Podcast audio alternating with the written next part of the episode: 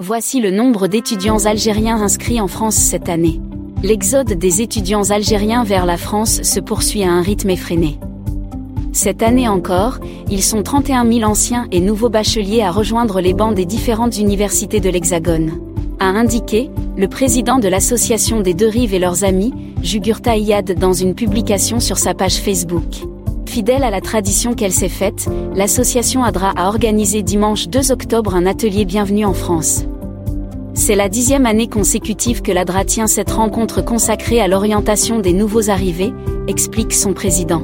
Face à une quarantaine de nouveaux étudiants algériens, je suis fier d'avoir tenu pour cette dixième année consécutive ce neuvième atelier Bienvenue en France. L'objectif est de les informer sur le rôle et le fonctionnement des institutions en France et de présenter des outils et méthodes pour répondre à leurs questions sur la vie étudiante à Paris et en région parisienne, a écrit Jugurta Iyad.